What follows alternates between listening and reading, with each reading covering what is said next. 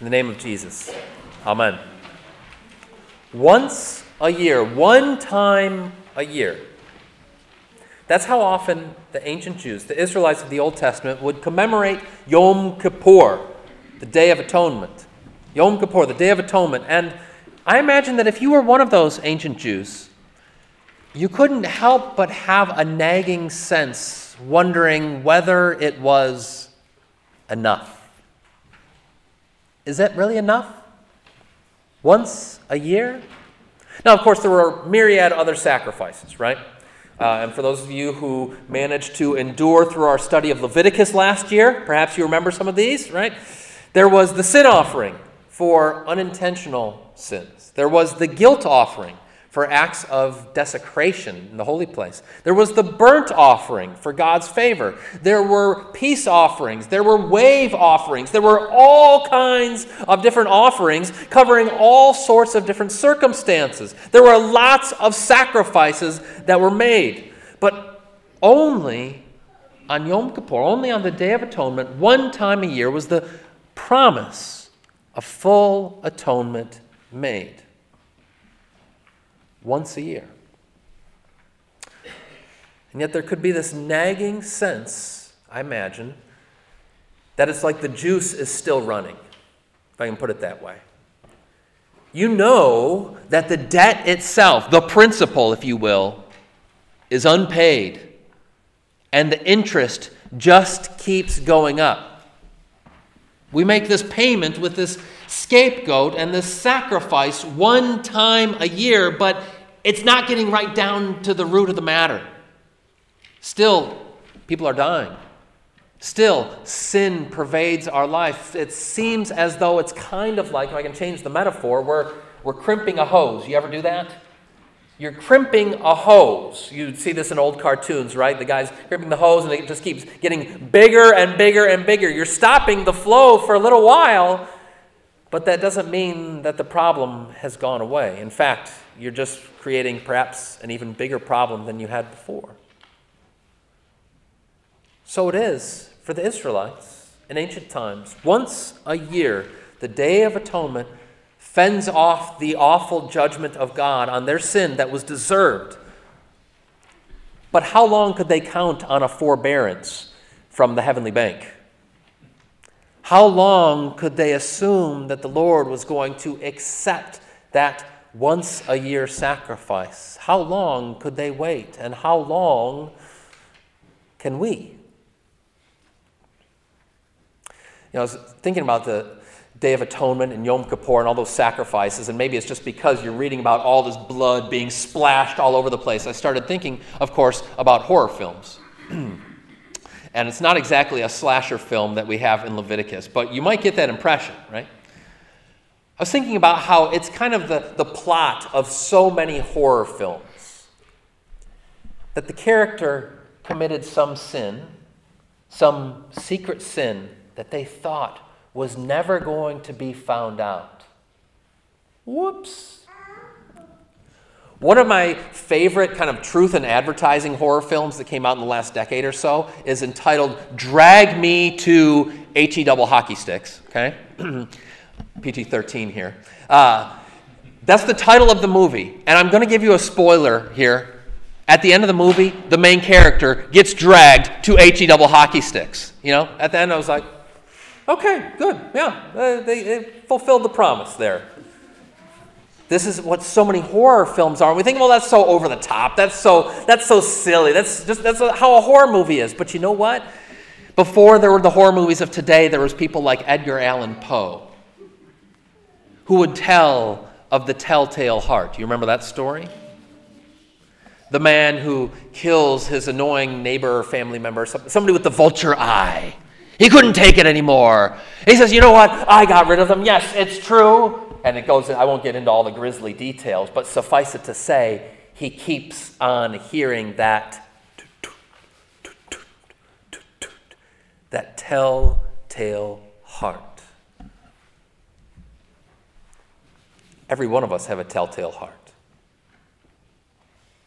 Things that we wish would stay hidden that we know might still yet come back to haunt us. The, the secret sins that we try to, to put away, to keep in the closet, to forget about.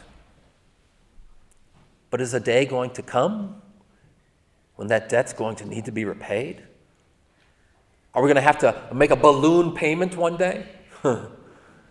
at the end of the loan when now it all comes due at once. Yes, God has given us his divine forbearance, but what about on the last day? Like all those billboards say, one day I will die and then I will meet God.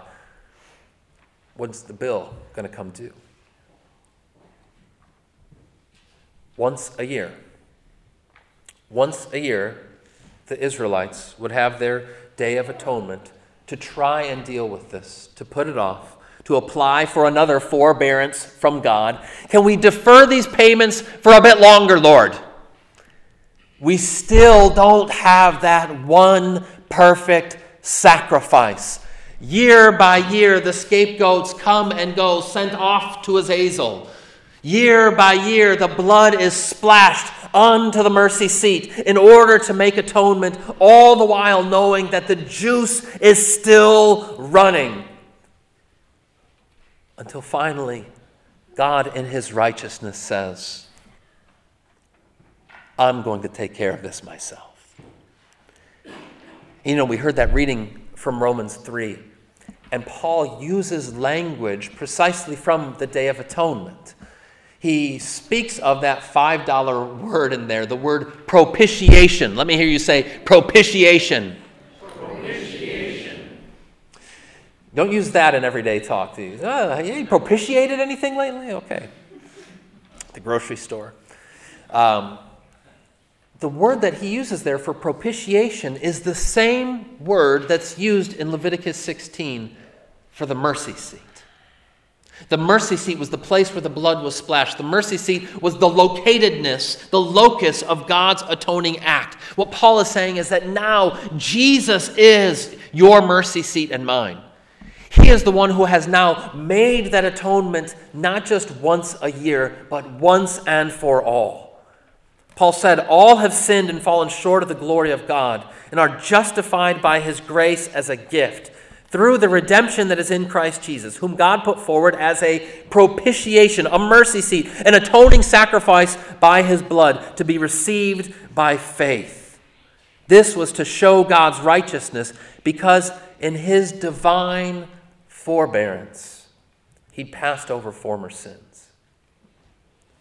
God could forbear no longer on that debt, but he did not foreclose on his people, nor evict them eternally. Instead, his son said, I will take it. I will accept the due penalty. I will pay that debt. When Christ Jesus is nailed to the cross, it's precisely that that's put there. Boom! Paid for you and for me.